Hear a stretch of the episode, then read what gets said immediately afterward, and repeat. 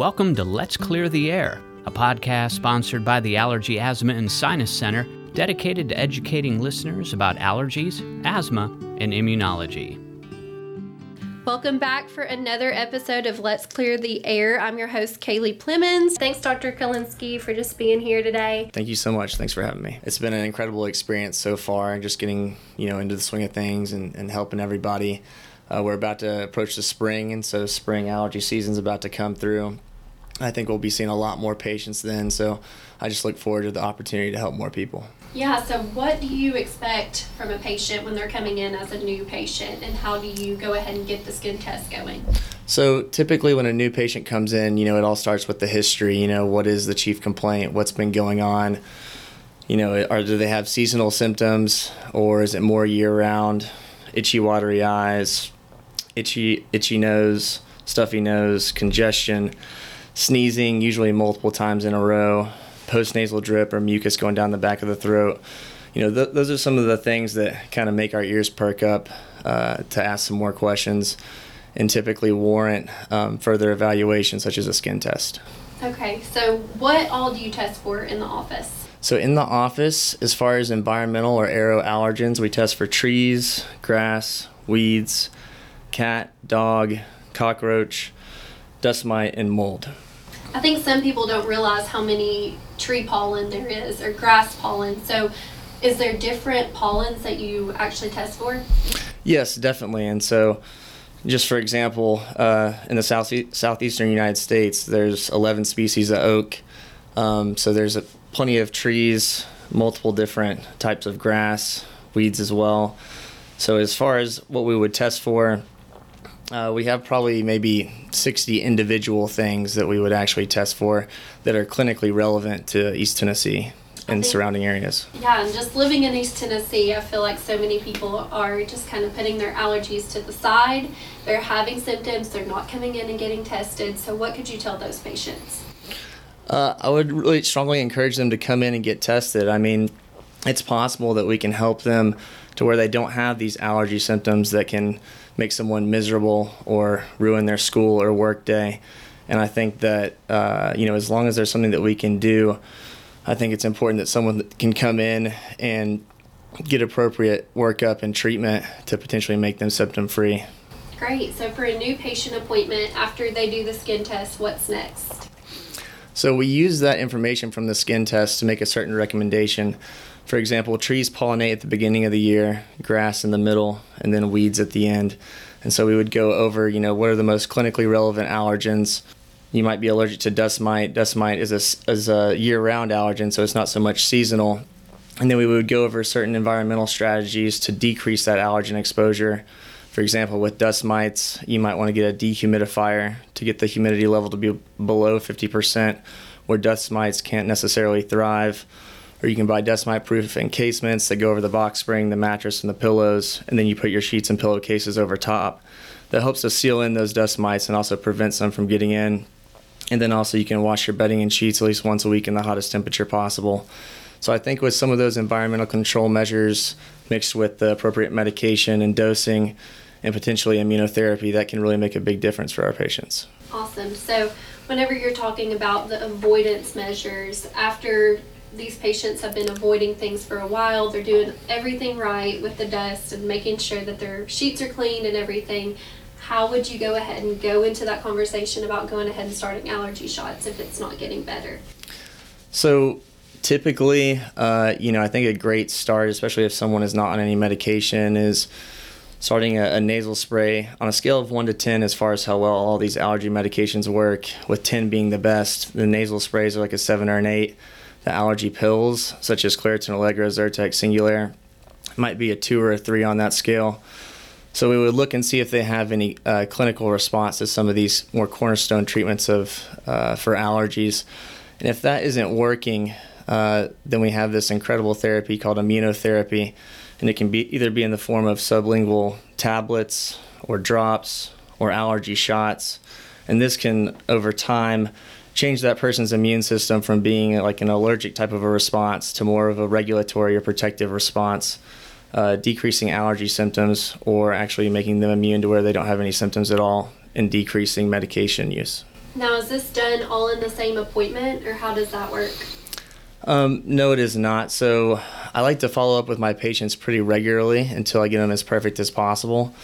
Um, and so initially, you'd follow up with someone more frequently. Um, really, for me, from the first visit, I'd like to see someone in a couple of weeks. Um, that way, it gives them an opportunity to try out the medications, work with their insurance company or the billing department to see what immunotherapy option might be the best for them. Uh, and just treat every patient as an individual. Uh, you know, it's not just a one size fit all type thing. Um, but I think that regular follow up um, and aggressive treatment at first is the way to go. And then after that, once a patient is doing well, then we can spread out those those individual appointments depending on how well they're doing. And how often are they coming in for allergy shots usually? So for allergy shots, the average patient comes in maybe twice a week or once a week. Uh, my general rule is that someone can come in as often as every other day or as infrequent as once every seven to 10 days, just depending on their schedule. The more frequently they would come in, the quicker they may get to what's called a maintenance dose, which is just that scheduled dose uh, that they would get for an extended amount of time, and that once that buildup phase is over. Okay, going back to the skin testing, um, I think a lot of misconceptions is that it hurts and mm-hmm. that the pricks are going to hurt them. So, what can you tell us a little bit more in depth about the skin test? So, how that whole process works is we take a little plastic toothpick, we dip it in the allergen, which is the thing we think the patient is allergic to, and then poke the back. No one really feels, uh, no one, it doesn't hurt, uh, but you will feel it. Okay, and then for what's negative on the back, we do a more sensitive test called an intradermal test, where we take a really tiny needle, put it right underneath the surface of the skin of the arm, put in some of the allergen, and see if the individual reacts. But again, that's only for what's negative on the back. Okay, awesome. So, whenever you're telling me about the um, on the back, the scratches on the back, tell me a little bit more about whenever you're doing the blood test, because I know sometimes you do have to have the blood test. So, sometimes we will do the blood test in certain situations. It could be that uh, the patient has not stopped taking their oral antihistamine, something like Claritin, Allegra, or Benadryl. Uh, and in that situation, we cannot do the skin test because it decreases the skin reactivity. And obviously, if we are going to do the skin test, we want it to be worth the patient's time uh, and also get an accurate reading. So sometimes we'll do a blood test in that situation, or if the patient's clinical history is you know, making me think that this individual is definitely allergic. So, for example, if someone says every single spring I have these symptoms, and outside of that, I have no symptoms whatsoever, but the skin test is negative, you know, no test is perfect. So, you could go under the assumption that maybe the skin test had missed that individual's, you know, possible, you know, positive allergies. And so then we would confirm that with a blood test. Okay, so I think a lot of people now are listening and they're thinking, okay, I could come in for a skin test. I can do that because it's mm-hmm. not going to hurt. So, if they are wanting to prepare for their skin test, you mentioned they do need to be off their antihistamines and Benadryl and things like that. Mm-hmm. Um, what can they do during that time if they're absolutely miserable waiting up until the skin test? I think um, making sure that they're adhering to their uh, medication regimen on a regular basis. A lot of people really only use their nasal sprays or allergy medications on an as needed basis, but these medications work better if they use them regularly, even when they're not having symptoms. So I think strict adherence to medications uh, would definitely help with their symptoms. And do you care to tell us a little bit about how to use a nasal spray and what to use? Yeah, sure.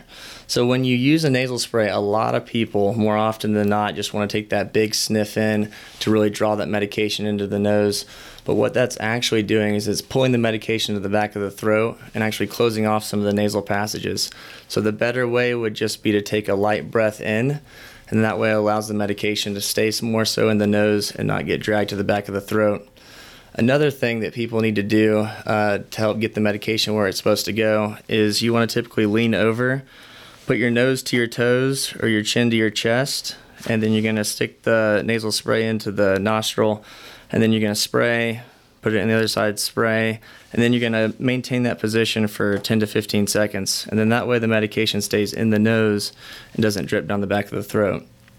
Another thing that I usually tell my patients is is that when using a nasal spray, it's important to aim away from the septum. So the septum is the wall that divides the left side of the nose from the right side, and it has a lot of blood vessels in it. It's highly vascular. And some of the nasal sprays can be irritating to the septum and those blood vessels, causing nosebleeds.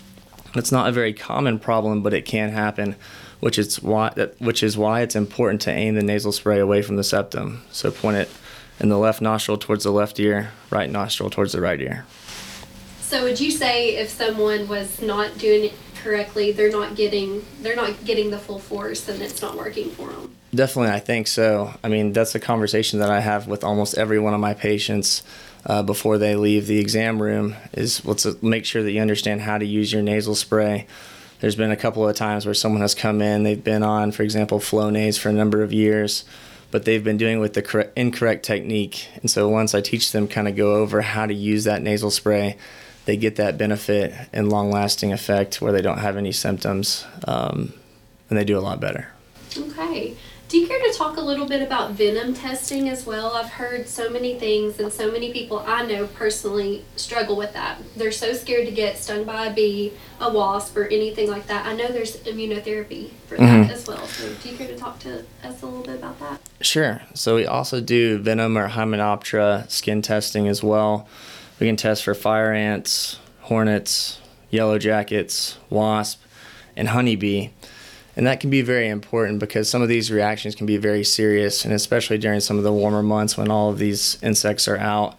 Uh, you know, we see the sting reactions um, pick up, and some of those reactions, like I said, can be very serious and can range from, you know, a large local reaction where there's a lot of swelling, or there can be swelling uh, distal to the side of the sting, or some can break out in hives or urticaria, which is a skin rash that looks like these red raised kind of welts or it can be more severe than that, where the patient's blood pressure might drop and have anaphylaxis. And so those are some of the serious reactions that we want to look into more. And again, that's just for the safety of the patient. Okay, so we've heard everything today all about the next steps for an allergy patient. So, Dr. Kolinsky, what all offices are you at with the Allergy, Asthma, and Sinus Center? So I work at a couple of different offices to where I can, you know, better assist and, and treat my patients. I work at the Maryville office, work at the Weisgarber office. I work at the North Knoxville office. I work over in Johnson City, Tennessee. And then I also work over in Morristown as well. Okay, great. Well, if you want to schedule an appointment with Dr. Kolinsky, I know you're booking fast mm-hmm. and you're seeing a lot of patients here right before the spring rush. So you'll just go ahead and look on allergyasc.com. Dr. Kolinsky's bio is on there as well. I know we talked a little bit about that as well. Um, and you have a really great relationship with Dr. Prince. Mm-hmm. I just interviewed him the other day. So. oh, great, fantastic! Yeah, I've known him uh, my entire life. He was actually there the, the, day I was born. So wow. that's how long I've known him. Okay, well, thank you, Dr. Kolinsky, for being here, and we'll definitely take those next steps and making sure that we are helping with our allergies. Sure. Thank you so much. Thanks for having me. We hope you've enjoyed this episode of Let's Clear the Air. Please consider following this podcast and remember, if you want helpful and accurate information about allergies and asthma, our allergy experts are here to clear the air.